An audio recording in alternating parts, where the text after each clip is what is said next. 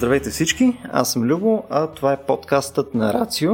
А, днес сме събрали отново за една от нашите мини-серии на Vox Nihili, която правиме заедно с величествения Стоян Ставро, който е, както повечето от вас знаят, а, той е юрист, философ, прекрасен мъж и като цяло впечатляващо човешко същество. Точно така. Благодаря, благодаря. Точно така. И този човек, който се подсмихва и подсмърква в далечината е Петко Желязов. Нали? Здравейте. Моята по-добра половинка по време на подкаста. Това звучи точно както е. А, преди да влезем в темата днес, само искам да обърна внимание на всички хора, които ни подкрепят в Patreon. А, благодаря на всички от вас. Благодаря на вас в момента правим тия подкасти възможни, защото практически по време на тази лудница с COVID-19 ние ефективно за рацио нямаме други доходи и това е малкото нещо, което ни позволява да правим неща в момента. Също така искам да ви обърна внимание, че ако в момента ни подкрепяте в Patreon и още не сте се джойнали в нашия Discord канал, имаме автоматична интеграция с Discord, където може да влизате, да задавате въпроси, да си говорим на някакви теми, да ни обясните, че сме направили някаква страшната потия. Така че, ако ни, ни подкрепяте в Discord, в Patreon, задължително елата и в Discord. И Последно, ако някой от вас му хареса това, което слуша в момента или ни хареса някои от другите неща, да се чувства изцяло поканен да направи също като останалите близо 40 човека в Patreon и да ни подкрепя също ежедневно, ежемесечно, ежегодишно и така нататък. Мисля, че с повече патос не можех да го кажа това нещо. И да пристъпиме към темата днес, която е свързана с хигиената. Хигиената по-скоро като а, един комплексен феномен, който е и социален, и, и правен, и съответно а, като някаква основна характеристика на обществото и правоздаването в нея. А, сега тук, както винаги на нашите епизоди на Vox Nihili, експертът е тежко а, стоян, а ние повече задаваме глупави въпроси с Петко. Но преди да подам думата към него, искам само да започна с следното нещо. Сега а, виждаме начин по който е по който се засяга темата нали, в момента, примерно за коронавируса, нали, за а, разпръскване на епидемията и така нататък из Европа. А, нали, имаме в момента по новини и прочее обвинения, едва ли не към Китай, като нация и прочее, че те са виновни в крайна сметка за, за този естествен ужас, който се случва. Тоест, че те по някакъв начин са позволили на това нещо да има обстановката, която да нали, оползотвори съответно вируса. А, нали, това го виждаме също и от а, страна на Тръмп и от а, страна на серия други държави, които нали, не се кефат на Китай. А, тук, Стояне, да ти задам направо въпроса. Нали, какво е твоето мнение по темата? Смисъл? Как подхождаш ти към Китай? Ами, това е според мен едно доста любопитно обвинение. Така, генезиса му извън всякаква политика, според мен е на културно ниво. И интересното е, че всъщност е свързано по някакъв начин с един много така също известен феномен, какъвто е традиционната китайска медицина. А, и това, което тя позволява на китайските граждани, е именно да имат много пряк, непосредствен достъп с, живите, е, с а, дивите животни, извинявайте, mm. с а, техни отпадъчни продукти или пък а, някакви други неща, които излизат от тялото им, части от тялото им, така нататък, използвани а, за постигането на най-различни медицински цели, а, като тук включват китайците и полова мощ и какво ли още не, включително в момента се предлага също лечение от страна на традиционната китайска медицина на коронавирус. Аз бях чувал нещо за пиене на кръв от мечка, mm. дива мечка, нещо, което ми изглежда доста така радикално като мярка предпазна или лечебна. Но именно а, този подход на традиционната китайска медицина, при, която, при който хората а, грабят с пълни шепи от дивата природа, непосредствено, без какъвто и да е било санитарен контрол на границата, всъщност е много характерно за тези диви, т.е. пазари на диви животни, а, които стават и основно поле за развитието на такива епидемии и вируси. Нали, смята се, че коронавирус е възникнал на един такъв mm. пазар на диви животни в Китай, в Ухан, така че нали, това не само се смята, е доказано в някаква степен съвсем ясно. А, и именно а, нали, този особен начин, по който се ликуват, да, наречем, да речем китайците, или по който те взаимодействат с дивите животни, се смята за традиционен за тях и въпреки, че по а, закон в Китай със сигурност той се регулира и контролира, а, традиционната китайска медицина е по-силна и в крайна сметка това води до едно такова специфично културно поле, в което става възможно възникването на зарази, които в последствие прескачат границите на китайската държава и минават mm. в съвсем различни континенти, включително Европа, където идеята за хигиена и чистота е съвсем, съвсем различна. А, и това всъщност създава това напрежение, за което ти каза, и оттам обвиненията към Китай за това, че те не си поддържат а, хигиената, така да се каже. А, само да вмъкна едно уточнение, защото то неизбежно ще се появи в главата на немалко хора. Тук, окей, говорим конкретно за Китай, защото знаем, че оттам е генезиса на настоящата криза, но това, което ти описа току-що, макар и характерно за китайската медицина, е характерно и за други култури, не е ли така? Смисъл, говориме си за Юго-Источна Азия, Корея, да не говорим за Африка, където има множество подобни практики, анимизъм, какво, какво ли не друго, което също се характеризира с така много тесен контакт с а, диви животни. А, мисля, че е важно това обстоятелство също да го уточним. А, или, или пък чисто статистически обръщаме вниманието конкретно на Китай. Смисъл, по каква причина се фокусираме? И според мен е поради масовия характер. Всъщност в Африка, да речем, животните по-скоро се почитат, отколкото да се едят диви, нали, в смисъл mm-hmm. току-що заклане а, за разлика от а, традиционната китайска медицина, която черви, пак казвам, наистина много директно от а, дивото животно, тези елементи, които счита за лекарствени продукти нали, в собственото си поле на лечение. И тъй като това е масово, това е превърнато, както виждате, в пазари за диви животни, които не знам дали сте ходили на такива, аз лично съм посещавал mm-hmm. и просто наистина гледката е потрясаваща. Миризмата да не говорим. А, нали, целият хаос на всякакви парчета от месо, кръв и най-различни други течности, които а, се превръщат в един момент в миазми, в изпарения, които да, те удрят да. буквално, да, а, е много характерно за тези пазари. И такова нещо, според мен, няма как да видим дори при една много ниска степен на хигиена в Африка или в някоя друга държава. Тоест, някакси наистина в Централна Азия има едно такова а, културно обословено, исторически а, видимо назад във времето отношение към дивите животни като ресурс, от който може да се граби директно, без каквато и да е било предпазна санитарна граница между хора и животни. Да, тук, ако ми позволиш само обаче да отворя една скоба, тъй като не е задължително свързано изцяло с хигиената, обаче част от аргумента в момента нали, срещу Китай е нали, не само защо не спазвате хигиенни а, мерки, а защо изобщо го правите? Защо ядете прилепи? Защо подявалите вие отидохте и изядохте този прилеп? Нали, съответно, което според мен е сам по себе си доста щупен аргумент на фона на нали, нацията, която съществува в момента там. Нали, те са N на брой, те са N на брой от супер много време, съответно те винаги са били на гъсто. А, нали, наличието на храна винаги е било тегаво.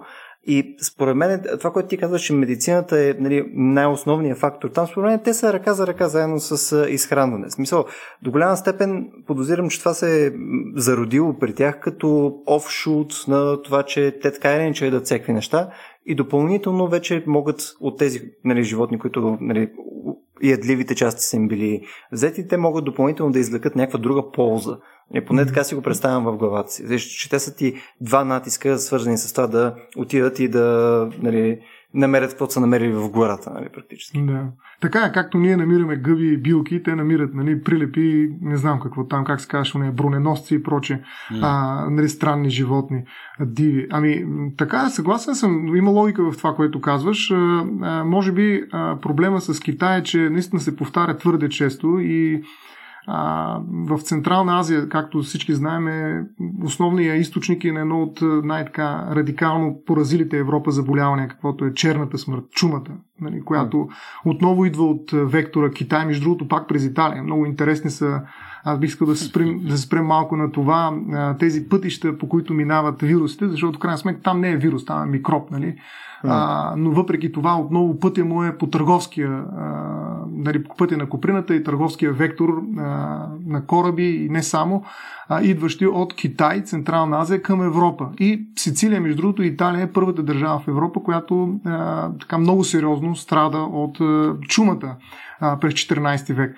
А, примерно през 1347 година, изключително интересни самите данни, дори като цифри, в Венеция, забележете, са умирали по 600 човека на ден.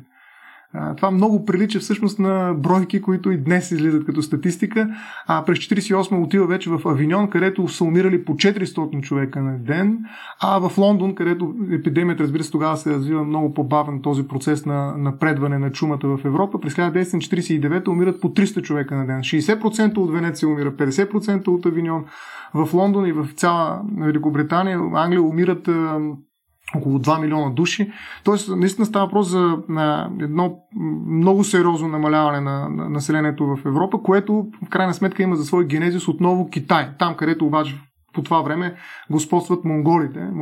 Монголците са били тези, които всъщност са били властелини на, на тази част на Азия тогава и всъщност виждате отново а, така, имаме а, износ на, на инфекция, на епидемия от Азия към Европа, а, като това е довело наистина до рестартиране на Европа на практика. Тук, между другото, Стоян, да. че ще прекъсвам, между другото, просто гледам една карта, която е прогресива конкретно за черната чума. Нали? А, черната много, смърт. Черната да. смърт много интересно просто по какъв начин минава, защото Нали, за да дойде от Азия, то ти минава покрай, нали, през Крим, там Азовския... Каф, а, да, едно пристанище Каф е точно, там, точно. точно. Обаче по това регион. време, точно където е Азов, тогава това е било а, нали, много активна част, където Генуа реално е имала нали, локална, не знам как се води, не е колония, реално е имала някаква установка, която е била за търговия.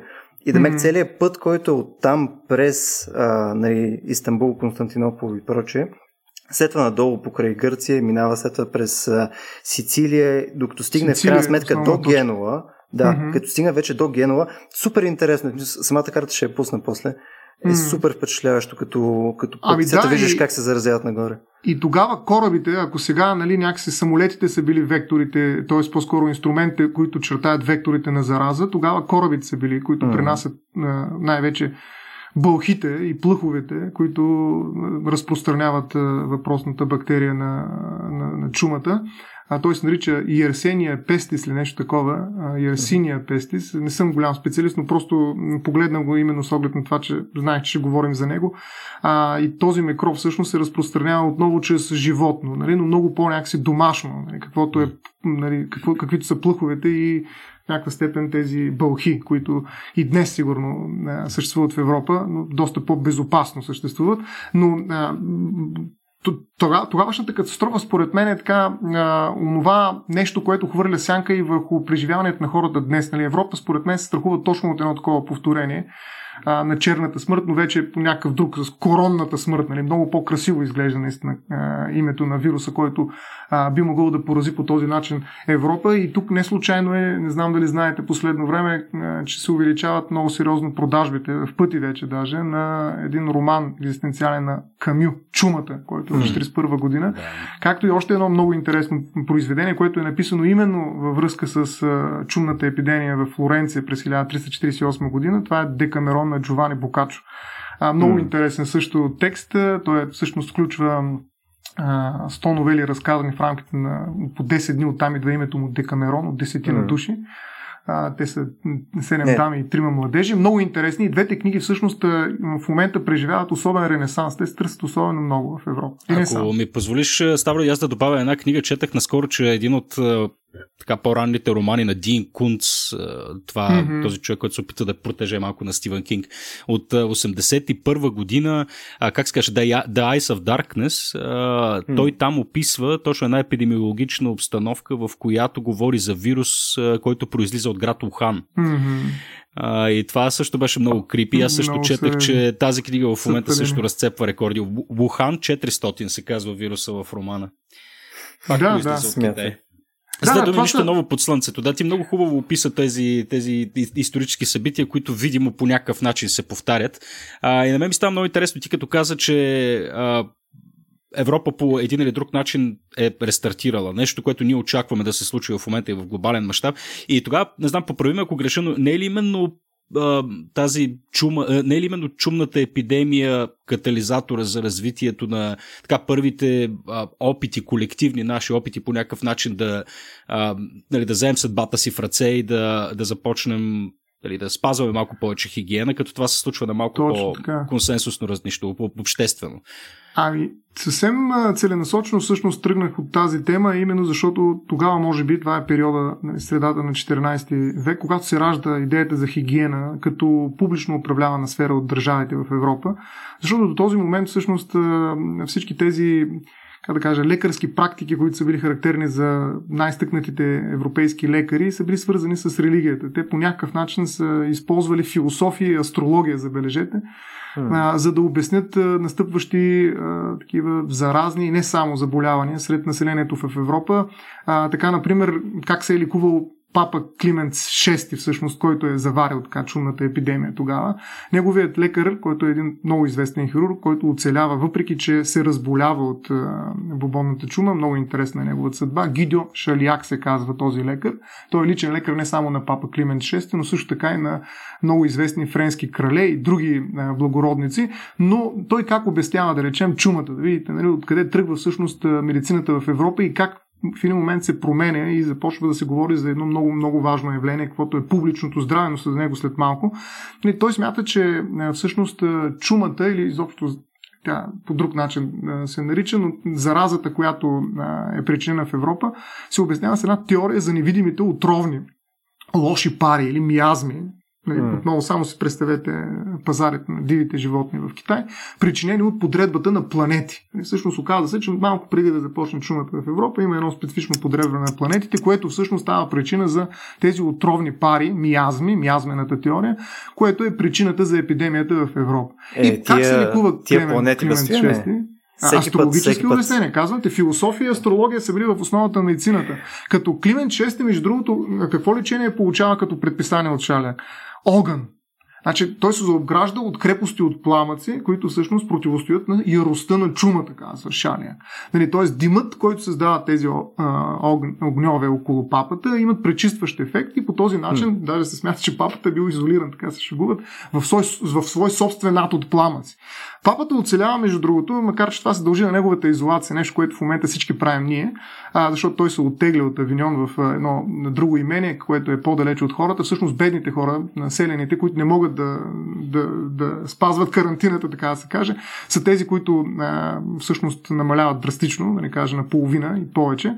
Но така ли иначе виждате с каква медицина всъщност Европа посреща чумата. Нали, с една астромедицина, да я нарека, в която нали, а, всичко се обяснява през миазми. Да, и някакво а, магическо мислене, естествено, да. Точно така. И всъщност това може да го видим като паралел, според мен, и в традиционната китайска медицина, която може би е заварена по същия начин в пазарите на Ухан. Но, но днес, разбира се, ситуацията е съвсем различна в, в съвременната медицина. Аз бих казал, че именно защото става въпрос за магическо мислене, в Фрайбург, в Германия, пък е било създадено, искам това да, да ви кажа, едно много особено братство, за да видите също този контекст, в който изведнъж се ражда идеята за публичното здраве. А, съществува братството на флагелантите. Не знам дали си чували за тях. На кое? За сигурност се сетите на флагелантите. Ще се сетите в момента, в който ви кажа какво правят. Това са фанатици. Те вярват, че Божия гняв, който е причината всъщност за тази чума, тогава, между другото, е била много известна не метафората за войната, а метафората за наказанието. Нали? Чумата е Божия гняв, наказание за това, което правят европейците. Нали, защото, между другото, е имало доста сериозен подем на Европа преди чумата и хората се подложили на някакви пороци, да ги наречем, които всъщност са предизвикали Божия гняв. И какво правят флагелантите, тези фанатици, за които ви казах в Германия?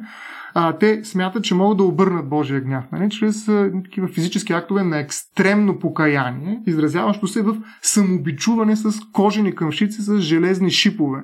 А, не знам дали си спомняте, сигурен съм, че сте ги виждали, ако не по телевизията, някъде в интернет, едни голи хора, нали, почти mm-hmm. съблечени, кървави, които вървят и се удрят с едни къмшичи по гърба, ни кървища от всякъде и това е всъщност начинът, по който те изкупуват не само собствените си грехове, но също така и греховете на всички останали в Европа. Те правят ни процеси и минават през всички градове в Европа, за да изкупят греховете на хората uh-huh. и да отблъснат чумата, забележете. Те се движат Тоест, по около те стотици души. Садомазохисти, да. само че без сексуалната част. Точно така, те се въздържат от всякакъв секс, баня и легло, както казват, пътуват от град на град 3,5 дни, между другото, продължават идея. процесиите, колкото е всъщност възрастта на Христос към момента на разпъването и смъртта му. А, като нещо повече, те са били а, така много почитани, защото са смятали, че могат да вършат чудеса, освен че а, по някакъв начин изкупуват греха на всички и хората ги чакат да дойдат в техния град, за да има тази процесия, чудотворното въздействие да спре болестта, но жените взимали кръв от телата им и си мажат очите, нали, за да смятат, че по този начин ще се предпазят от заболяването. А самите флагеланти са казвали, че могат да съживяват бебета. Нещо повече има една шега, че могат да, дори да карат кравите да говорят. Но във всички случаи техните действия смянали за, а, за чудотворни. А, папата много се е чудил какво да ги прави, тъй като те са били ловци, т.е. любимци на хората.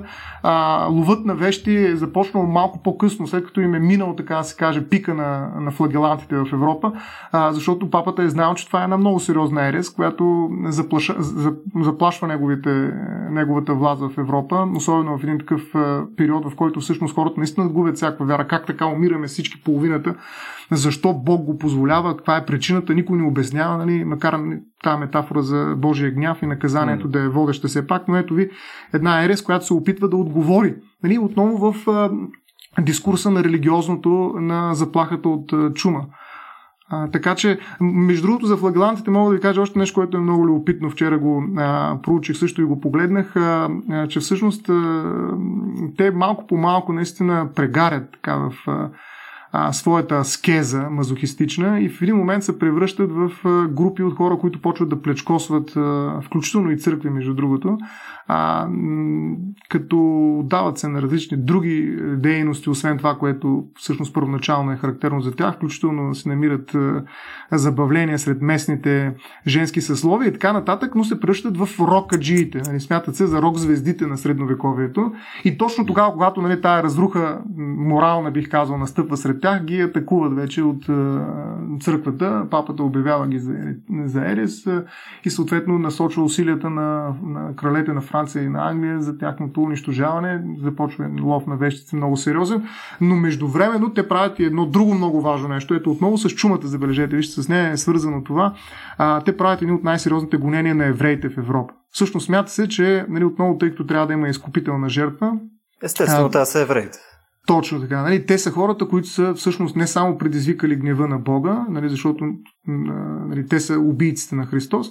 А, нещо повече обаче, нали, тъй като ние ги търпим при нас, това също дразни Бог и той още повече нали, се разгневява срещу нас. А те на всичко отгоре, нали, това след голям бой повечето от евреите си признават, всъщност заразяват кладенци, реки и прочее и прочее с всъщност тази болест. Така че евреите а, започват да бъдат горени нали, много сериозно от християните. Примерно 49-та година 14 век в Страсбург са изгорени 2000 евреи в еврейското гробище. Нали? Това се повтаря много десетки градове Швейцария и Германия. И тук основна роля имат всъщност точно въпросните флагеланти, които нали, водят тази кампания срещу евреите. Чак 49-та година папата почва да им се противоставя сериозно, но те са били много популярни след европейското население. Нали? Те са а, така, едно от решенията, които Европа предлага спонтанни отдолу, така да се каже, за а, реакция срещу чумата. Нали, това е начинът, по който Европа се опитва в рамките на 2-3 години да реагира на една атака, която е а, епидемия, идваща от Китай. Звучи отчаяно. Тук в интерес на истината, ако ми позволиш да направя сега една малка странична метка, така, така казахме за евреи. Съвсем наскоро ми се наложи тук покрай основната ми работа, стана някакъв казус, където ми питаха, добре, нали, как може да се продава а, книгата на Хитлер, нали, моята борба, там, Mein Kampf. И аз просто от любопитство фанах да попрочета малко просто, да видя, нали, Аджбе, защото не бяха чел в интерес на истината до, до оня ден. Хвана да прочета да видя какво е съдържанието вътре. Мисля, какво точно е писал. Изключая факта, че е изключително тъжна и депресираща книга като цяло, в смисъл за автора като първо действащо лице. Вътре имаш точно този наратив, който ти е баш за хигиената, за нечистото, за някакъв, нали, този страх, който ти е антисемитския страх, който ти е нали, на дребната буржуазия, нали, който е бил в случая нали, Хитлер, нали, се проявява именно и през това, че нали, трябва да се прочистят. Нали, Точно, че има го целият този наратив за да, той е начин по който... Чистата нали, там... нация. Да. Точно, да. Mm-hmm. То даже едно от нещата, които не знаех, аз след това фанах малко да потърсна нали, по темата, едно от нещата, които не знаех е, че а, той всъщност е едни от първите неща, които е пък е направил на някаква а, държавна а, платформа, е всъщност той е въвел задължителна вакцинация. И рано, mm. и нали, той е много държал точно на хигиена на цялостно ниво, което е много любопитно, нали, от гледна точка на това, че нали, целият нали, целият а, му устой зависи от това на чистота и на нали, някакво такова mm. идеализиран образ на народа и на човека, нали, като с премахнати някакви несъвършенства и така нататък. Което, естествено, отново евреите са го отнесли, нали, което е... Ми само си спомни какво са се случвали с телата на евреите, нали, в какво са се превръщали евреите в крайна сметка. Тази мръсотия, нали, която mm. пълни Германия и цяла Европа, се превръща в какво? В сапун. сапун. А, и м, тази връзка, между другото, се прави много в философията. Между чистота, цивилизация, но и нацизъм и фашизъм. Тоест, в някаква степен а, а, чистотата, която безспорно, а, примерно един Мери Дъглас показва много добре тази връзка, а, в, е в основата на цивилизацията, нали, някакви правила, които се налагат минимални. Нали, това как да поддържаме чисти телата си най-малкото а, и местата, в които живеем, малко, малко еволюират в правни системи, в регулации, които се засилват, разбира се, подхранвани от тази идея за чистотата и могат да се превърнат именно в един такъв а, тотален контрол, а, какъвто е фашизма. А, това е, между другото, един от основните страхове в момента с оглед въвеждането на mm. извънредно положение, нещо за което също си говорихме. Така че извънредното положение е начин на точно това, да осигурим хигиена, чистота в един изключително а, мобилизиращ, интензивен и а, потискаш в свободата ни начин, само и само за да постигнем някакъв резултат медицински, т.е. Да, да спрем заразата. Така че а, чистотата е свързана с а, нормите и с правото. Това са, как да кажа, първите, основните контури в рамките на които се чертаят някакви правила, общностни. Да речем също така чистотата, но вече в малко по-абстрактен вид е, е едно от правилата, които се прилага в отношенията между родовете. Нали? В смисъл да запазим чиста кръвта, благородната кръв, нали, зараждане. Тук има едно друго правило, което обаче противостои на това да не се а, извършва кръвосмешение, защото пък това води до замърсяване. Ето вижте, нали, макар и през две различни линии, отново се говори за, за чистота. Чистотата е главното действащо лице. Но аз преди да, да, да тръгнем към тази санитарна енигма, за която много ми се иска наистина да говорим, а, искам само да, да кажа, да продължа тази линия и да свърша с а, чумата в Европа. А, какво се е случило всъщност след след като минава чумата. Нали, това е един е, цикъл, който всъщност съвсем естествено потича. На практика нито флагелантите, нито папата, нито а, по някакъв начин а, Шалиак е успял да, да спре или да излекува Европа от чумата. Просто чумата е минала и е заминала. В един момент смята се, че може би популацията на хората е паднала под това критично ниво, което е необходимо, за да може тази епидемия да се самоподдържа и да се развива. Но така или иначе, тогава институциите са били категорично безсилни. Сега, всъщност, извареното положение се опитва нали, някакси да върне държавата и в играта. Забележете, а между това също е важно и бих искал да, да му обърна внимание. Иван Кръстев, изключително интересен български социолог, който работи повече извън България, каза, че всъщност днес с изварените положения в цялата, на цялата земя се връща държавата обратно от отново. Виждате колко силно присъстват държавите, националните държави, своите граници а, като, като заедно с държавите се връщат и а, експертите. За първ път вече хората почват да слушат и то по един така, така почти фанатичен начин на експертите, mm. а, които им казват какво да правят и те го изпълняват стрикно, без изобщо да се дават никакви въпроси, а, като вече не става въпрос за някаква тревожност, характерна за постмодерността, в която ние не знаем откъде идва опасността, но сме тревожни и продължаваме да правим каквото правим и чакаме да се случи някакъв апокалиптичен сценарий. Тук става въпрос за страх, казва. Той е много любопитна статия. Аз ще пусна линк линка наистина да го видите. А, вече говорим за страх, който страх всъщност е много по-мотивиращ и хората, а, когато са водени от страха, не от просто тревожност, страх от конкретен причинител на зараза, който може да убие, а, всъщност са склонни да направят много повече неща и наистина ние живеем в свят, който е напълно различен от преди няколко седмици. Тотална разлика има в нашото всекидневие. И една от най-важните характеристики на тази разлика е всъщност връщането, точно както казва той, на държавата и на институциите. Нали? Те се опитват да сковат, така да се каже, заразата в някакъв ред, да осигурят чистота през хигиената, дистанцията, да, да овладее тази природна заплаха. И това става чрез легитимацията на експертите, които, между другото, наистина, примерно, спомнете си, той прави също този паралел, предишната криза 2008 година, когато експертите, които би трябвало да знаят какво се случва, бяха експерти на финансовите пазари, но много малко хора слушаха какво говорят тях. Те, защото всъщност те не, нямаха никакъв личен риск и те си говорят нали, от техните кабинети с, с цялата подсигуровка на финансови средства, с които могат да разполагат а, и по никакъв начин рискуват живота и здравето, докато сега експертите по някакъв начин а, са на предната линия на тая битка и рискуват всичко. Рискуват живота, здравето си, а, получават да, е награждение допълнително. Да, и тъй като са много по-рискови играчи в момента, т.е. залога им е много по-голям, експертите, виждате, имат много по-сериозен социален статус днес. Тоест, наистина, а, съгласен съм, че а, държавата се върна обратно. И това е голяма заплаха за в някаква степен идеята за Европейския съюз и затова е една от целите, които обявиха от а от Брюксел е, че до края на годината основна задача е да оцелее Европейския съюз не случайно. Така че, ако се върнем към Европа през 14 век, тогава тези институции, които днес и тези експерти, които днес са, са водещи, всъщност не са съществували. На практика единствената институция, църквата, виждате как се е опитала да реагира чрез астрономия, чрез ереси, които по някакъв начин се опитват да видоизменят а, теологията, за да пасне тя на случващото се, което е радикално безнадежно в Европа. А, но малко по малко всъщност хората в Европа са осъзнали, че този е, начин, този подход към заболяванията не работи. Нали, виждаме какво се случва. Европа остана без хора. Нали, явно, че има някакъв друг начин, който трябва да търсим, за да, да разберем как точно става това пренасене на, на бактериите, как точно се разпространява епидемиите.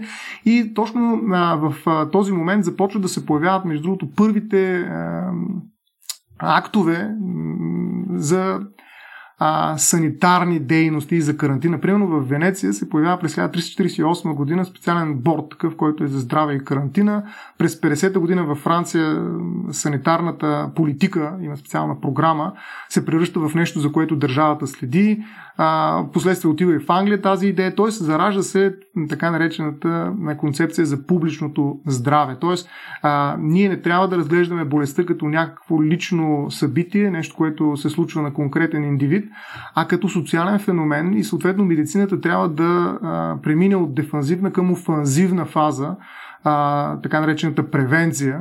А, появяват се санитарите, наред с лекарите, много специфична професия санитарите, които mm. се опитват да, а, така, как да кажа, да убият в зародиш заплахата, която идва за обществото от едно заболяване. Защото санитарите не е необходимо да бъдат с някаква специализация, но те трябва да знаят как да поддържат чистотата това е много, много любопитна професия, която, пак казвам, се ражда именно а, в някаква степен като идеология и като масово с последствие. Тя засилва с вековете на, нататък, именно след а, чумата в а, Европа през 14 век. А, като самия а, Шаляк, лекаря, който а, казах, че, казахме, че е минал през чумата, а, пише малко след а, събитията една много известна книга, Голямата хирургия се казва, която вече, освен на философия астрология, защото той не може да избяга от това все още, а, разчита и на неговите лични наблюдения. Той си води дневник, докато боледува и съответно започва да привнася такива експериментални, а, характерни за днешната медицина елементи в а, подхода към заболяванията.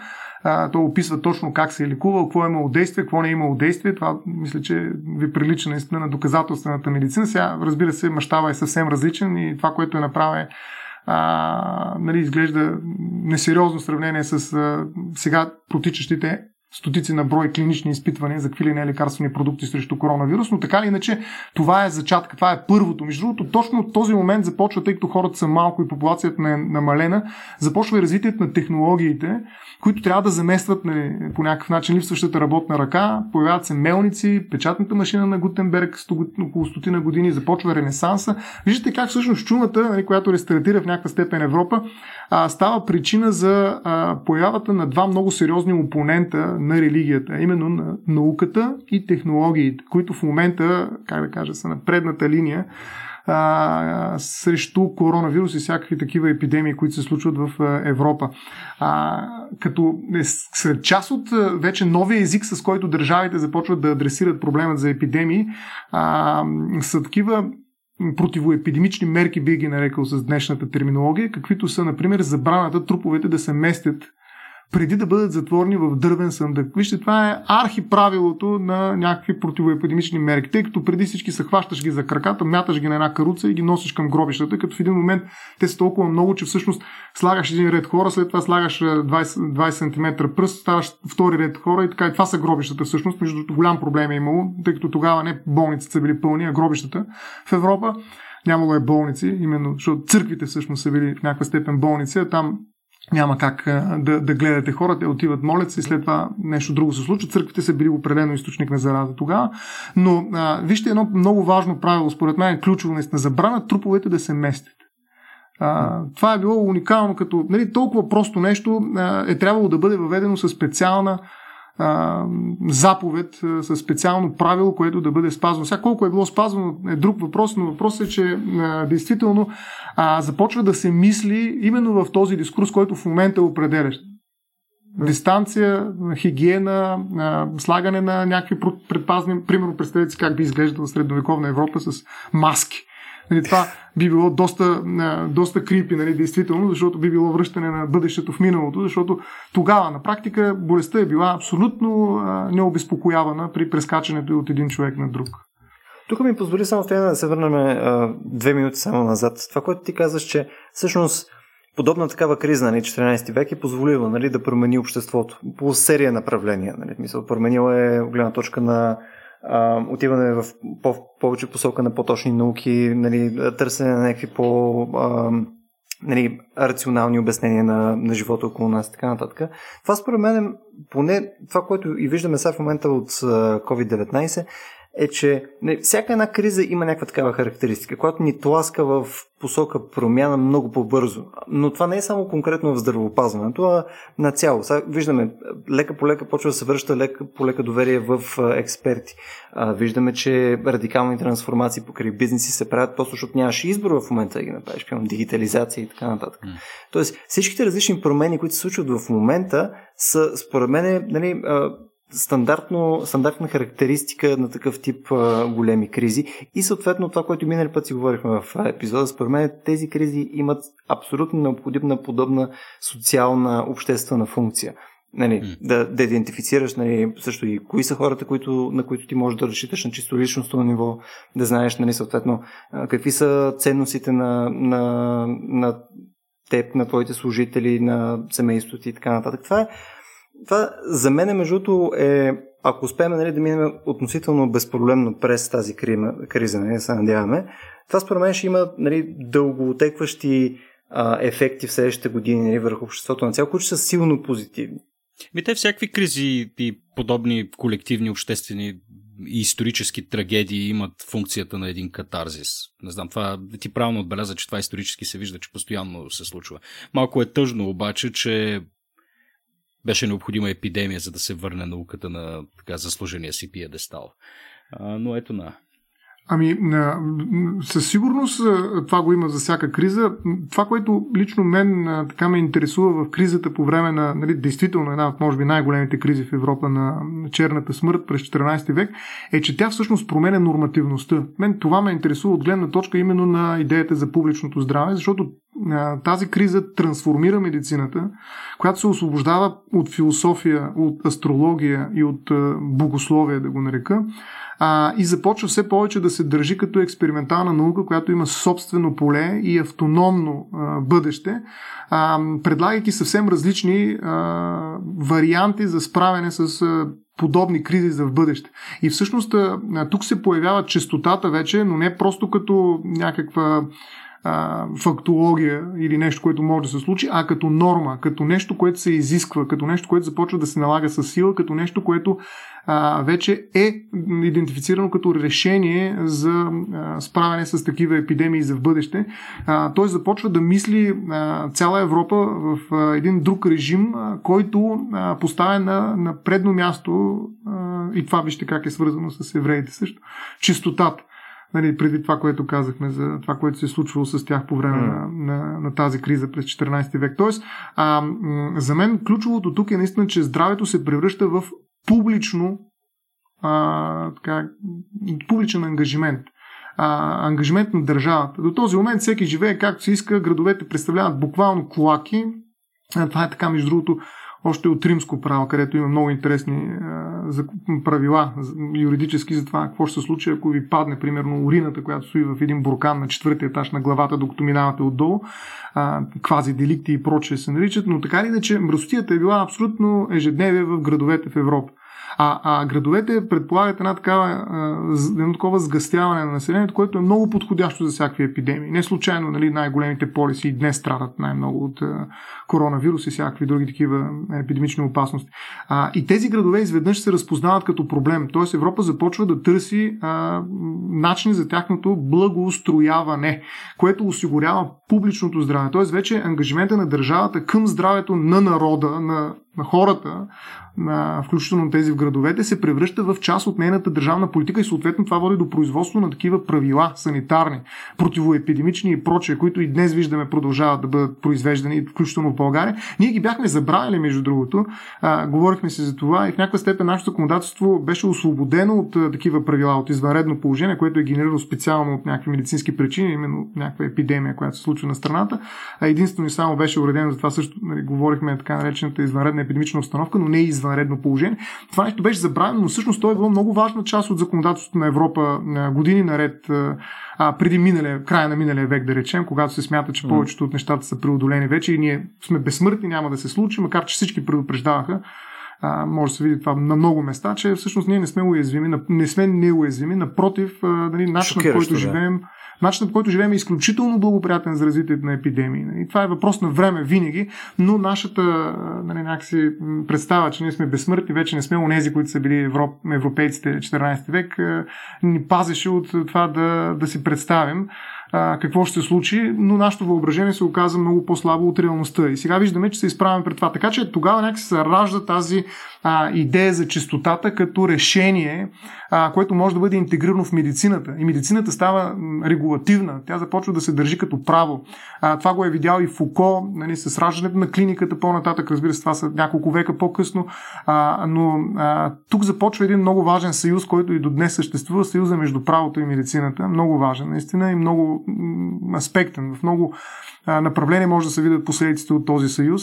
А, хигиената и поддържането на чистотата всъщност е една, как да кажа, една разширена медицина. Това е износ на медицина в полета, в които всъщност медицината няма какво да прави, но тя отива там, за да блокира болестта, преди да се наложи нали, да я лекува в клиника, в лечебно заведение. И в този смисъл а, действително тази криза 14 век, според мен, е, а, освен на всичко друго, е дала и много сериозен а, тласък за развитието на, на, на нормативността в Европа, на, на нормативността и връзката й с чистотата. А, днес, да речем, има а, малко по-екологичен оттенък а, този процес, а, свързан с отпадъците, нали, което също е някаква а, така, тема много актуална всъщност, но пак казвам не толкова от медицинска гледна точка, колкото от екологична. Ние нали, замърсяваме природата, много по-безопасно е за нас. Наистина има някакъв риск, защото ще убием природата и след това ние ще изчезнем, тъй като няма да има екосистема, в която да съществуваме, но, а, но, но, но тук връзката и нашата отговорност е малко по-надълга ръка, защото ние всъщност замърсяваме природата, но нали, продължаваме mm. да бъдем потребители, живи и здрави и така нататък. И някакси ние говорим за отпадъците днес като а, отпадъци, които не ни засягат и не ни заплашват пряко, а заплашват природата и оттам нас. А, така че регулацията на отпадъците в момента, дори на европейско ниво, е изключително а, така, плътна, с много законодателни актове. А, това е много интересно явление във вещото право, защото ни, кой, кой от нас иска да притежава отпадък? Обикновено правото на собственост е нещо, което ние притежаваме върху вещ, която има някаква полезност за нас. Казва се, че има и вещи, които не са полезни, въпреки това ние трябва да ги притежаваме. Въвежда, въвежда се едно понятие за притежател на отпадък, който не е техен собственик, но е причинител или ги владее и поради това има упрени ангажименти административно правни да ги изхвърли и прочее и прочее. И цялата тази идея сега... за отпадъка е свързана само, с това, само, което само, да. ти, само ти допълвам тук нещо, да. защото ми стана интересно, че в смисъл има толкова тясна дефиниция специално покрай от, отпадъци. В смисъл, в такъв случай, какво се дефинира като отпадък? Примерно аз в момента, да кажем, имам серия предмети вкъщи, които нали, нямат конкретна полза, аз не ги ползвам активно и не бих казал, че имат ужасно голяма стойност, включая и за мене. Е, Те да, отпадък ли са? Да, ами, те са буклуци по дефиниция. Точно така. Буклука е така по-гражданственият, такъв по-близкият термин до нас. Нали, това са буклуците, които особено някои от тях са доста, така наречените биологични отпадъци, доста опасни, съответно изискват много специално третиране. А, но отпадък е всичко това, което е страничен продукт от произвеждането на вещи, които са полезни за нас и които продукти странични всъщност ние изхвърляме А, те трябва обаче не просто да бъдат изхвърлени, а да бъдат управлявани, казва действащо в момента съвременно европейско законодателство, като това включва обработка, смесване, други дейности, депониране, има специални правила, рециклиране, знаете. А, това е много сериозен и бизнес в момента, както между другото и медицината е бизнес, но а, отпадъците са вкарани в а, една много специфична регулация и днес но пак казвам, тази регулация се е освободила от своята медицина, т.е. от тази непосредствена опасност през епидемията, която отпадъците носят със себе си.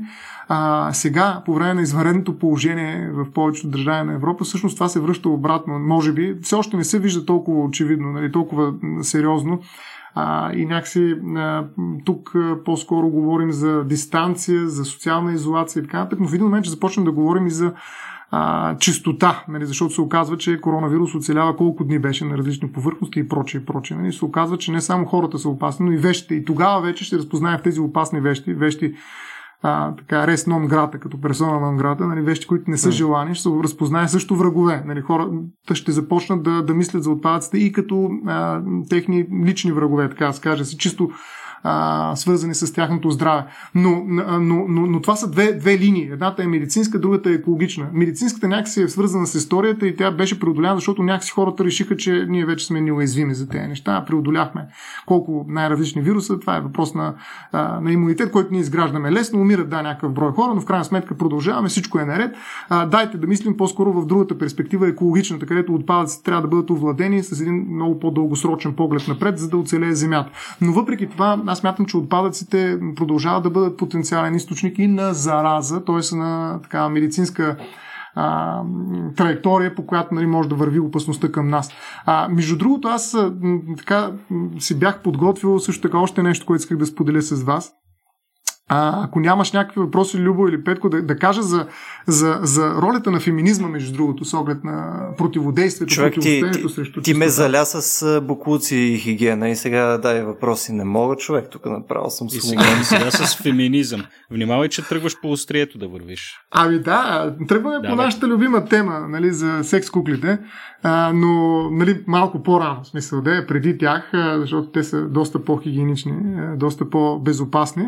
А, за разлика от жените се оказва. А, бях се впечатлил всъщност от едно м- а, описание на иллюзията за женската красота и то дадено от Джор, Джордано Бруно. Същия той е авторът на теорията за хелиоцентризма, казва за женската красота следното. Наистина брутално е.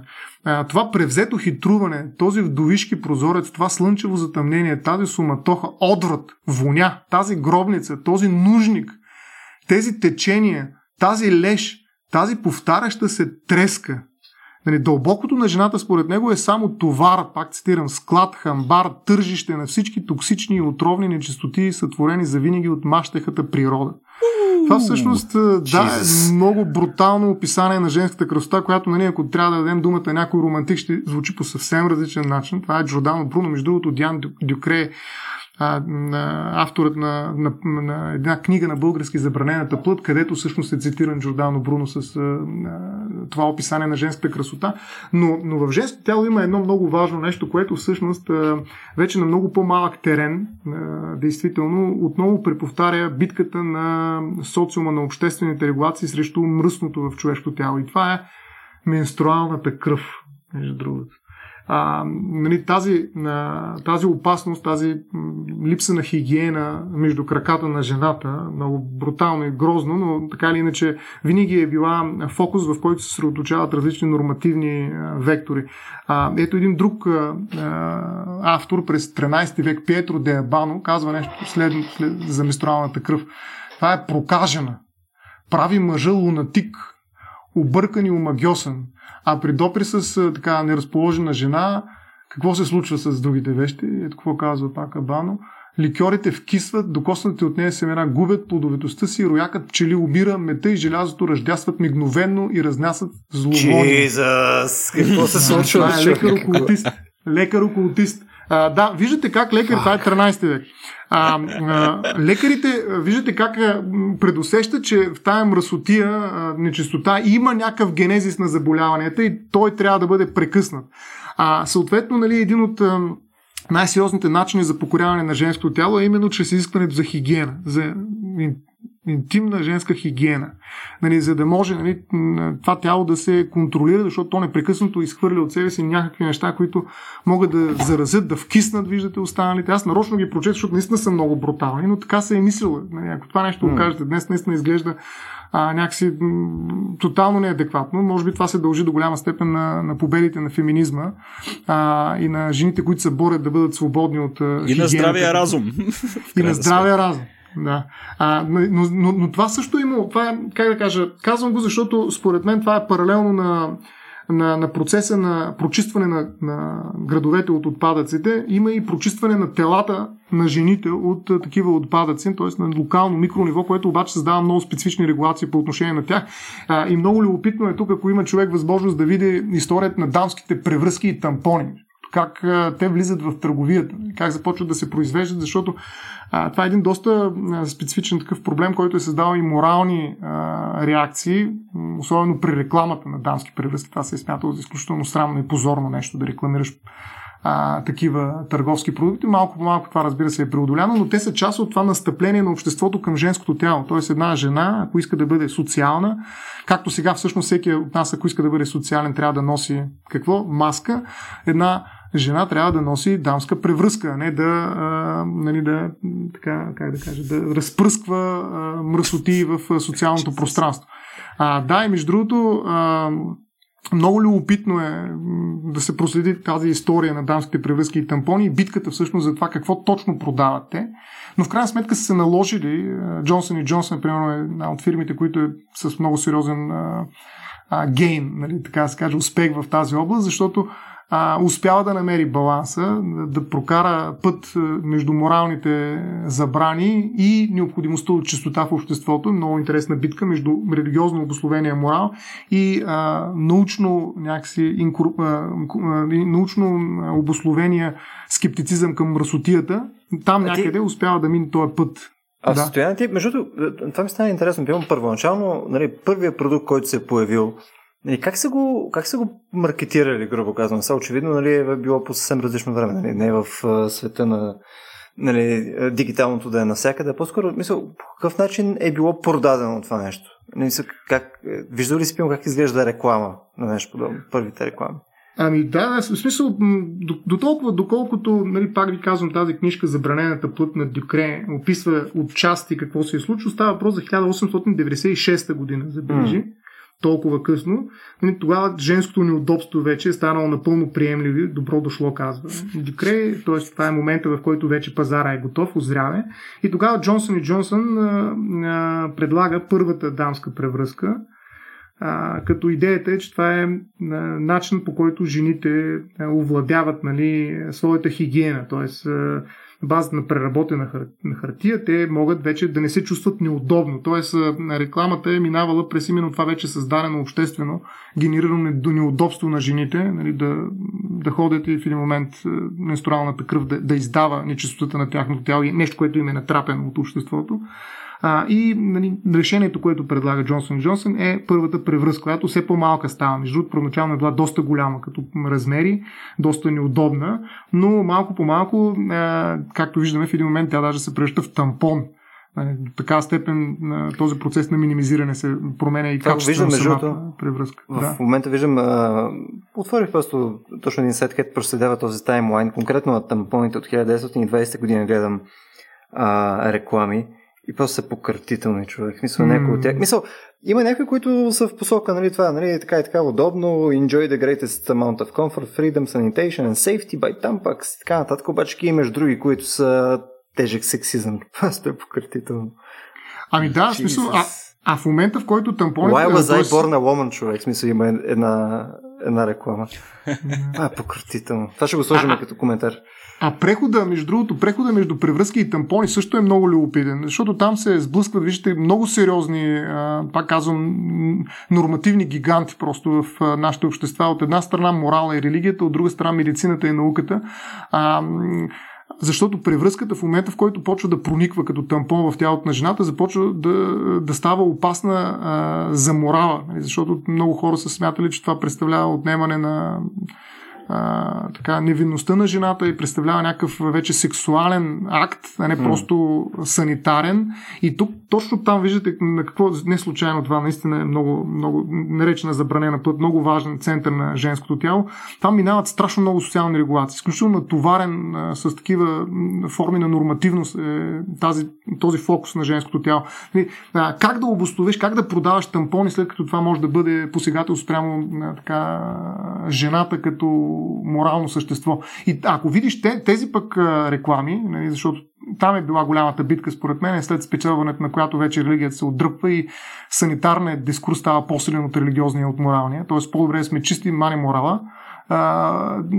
Този е момента, това е прелома, нали, виждате в края на 19 век се случва и вече в началото на 20 модерността някакси слага вече акцента върху чистотата. Чистотата побеждава морал, макар че в някаква степен е свързан моралната чистота и биологичната чистота имат някакви паралели, свързани с, но, но, но чистотата като санитарно мероприятие, като обезопасяване на тялото, като плът, която е извън нашия контрол, се превръща в водеща отговорност на жената. И не само на жената, но при жената това е било.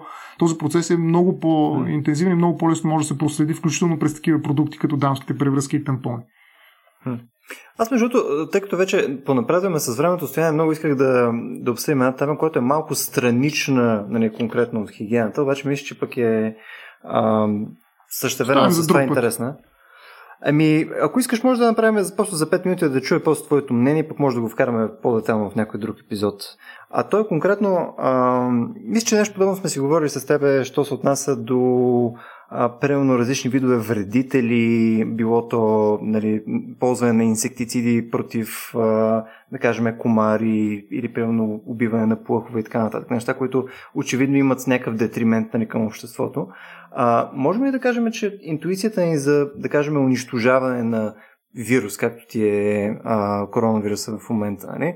че унищожаването на вирус е по-скоро нещото, което няма морален, а, няма отрицателен морален знак. Мисъл, може ли да, без да имаме същите, как да кажа, същите съображения, които са свързани с нарушаване на екосистема и така нататък. Примерно, ако искаме да предотвратим малария, нали, като избиеме всички а, женски комари, нали, имаме ли същите съображения, когато говорим конкретно за вируси?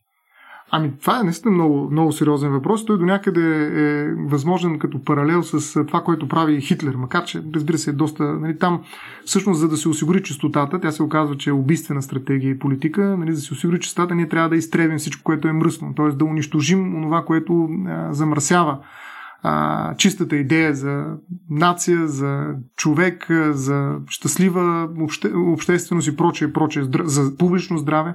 Тоест, а, всъщност противоепидемичните мерки имат за цел именно това, да изкоренят причината за заболяването, да унищожат една бактерия, един вирус, а, който в някаква степен се превръща в враг на, на социалността. А, тоест, прочистването минава през някаква форма на убийство. Сега, може би е много силно, но на умъртвяване, на заличаване, на унищожаване. Тоест, mm-hmm. пак казвам, нали, думата прочистване в някаква степен означава и унищожаване на онова, което носи мръсното. И тук възникват страшно много въпроси, които може би наистина е добре да ги обособим отделно и да ги разгледаме mm-hmm. в друг разговор.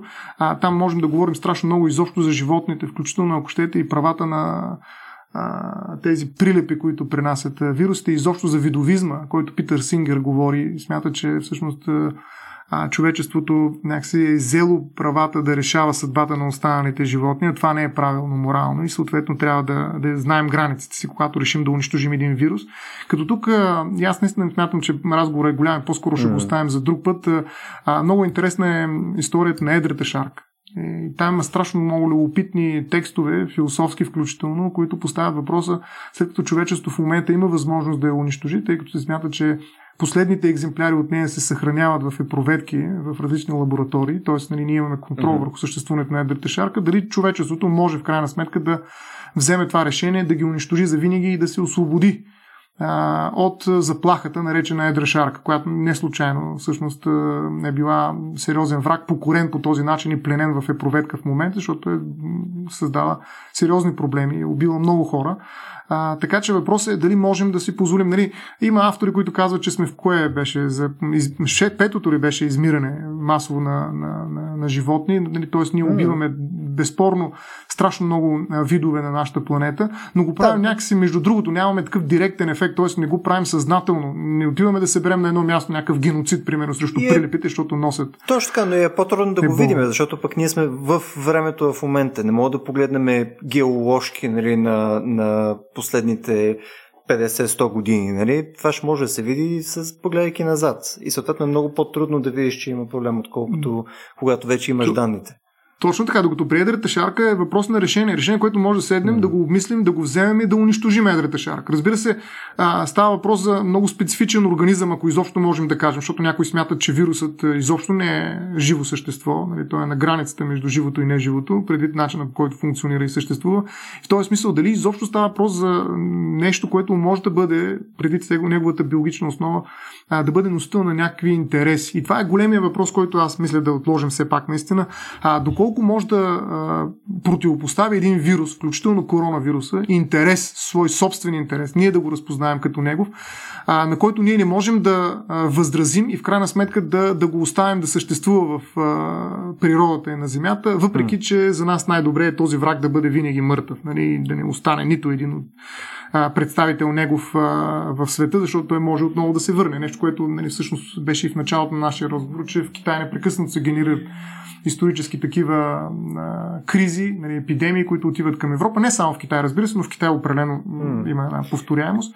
Така че аз мисля, че този разговор е, е свързан и с правата на, на живите същества изобщо. Така, аз там, между да си мислех, си мислех, че може би ще е интересно да го направим заедно и с Никола, който е пък нашия нали, резидент биолог, защото и той ще има някакви интуиции специално по това по, по-научна му. И ще е mm-hmm. интересно точно къде ще е допирната ви точка пък на нас. Добре, mm-hmm. айде ще го оставим за следващия епизод. А, мисля, че днес вече така е, че мина близо час. Даже да, малко над час точно го изкарахме днес. Надявам се на всички, които слушаха, това да ви е било интересно. Ако това, което а, тази посока, която сме подхванали, а, имате някаква идея как може да я навигираме, дали може да засягаме някакви малко по-различни теми или нещо, което като цяло би ви било интересно да бяхте чули в конкретно тая дискусия, нали, задължително хванете и ни кажете а, било то във Facebook, било то ако сте наш патрон в а, Discord, където ви е удобно. А, като цяло с Стоян в момента сме направили една офанзива, с която планираме доста, доста нови епизоди в следващите няколко а, седмици и месеци, така че а, очаквайте доста повече разговори на тема етика, право, изходни. А, също преди да приключим, а, отново искам все пак да благодаря на всички, които ни подкрепят в а, Patreon. Нали, вие в момента сте едни от хората, които ни позволяват да правим това, което правим. И също да призова хората, които това, което ние правим, а, им харесва, може да последвате примера на вашите приятели, които в момента ни подкрепят в Patreon и съответно да се сабскрайбнете към нас. Едно от нещата, които а, ще добавим сега като бенефити също в Patreon е, че серия от събитията, които ще стримваме а, като голямото ни събитие, което ще е по-късно през годината, а, ще е като бенефит всеки да мога безплатно това събитие, ако е сабскрайбнат през Patreon съответния тир. Така че това е едно от интересните места, където може да следите какво искаме ние да правим с съдържанието ни и начин, по който искаме да го предлагаме към вас. Не ме бива да говоря супер много дълго на тази тема, но надявам се а, да се не слушате отново. Добре. Това се получи супер оквард, но мерси. Идеален си. Чао. Чао.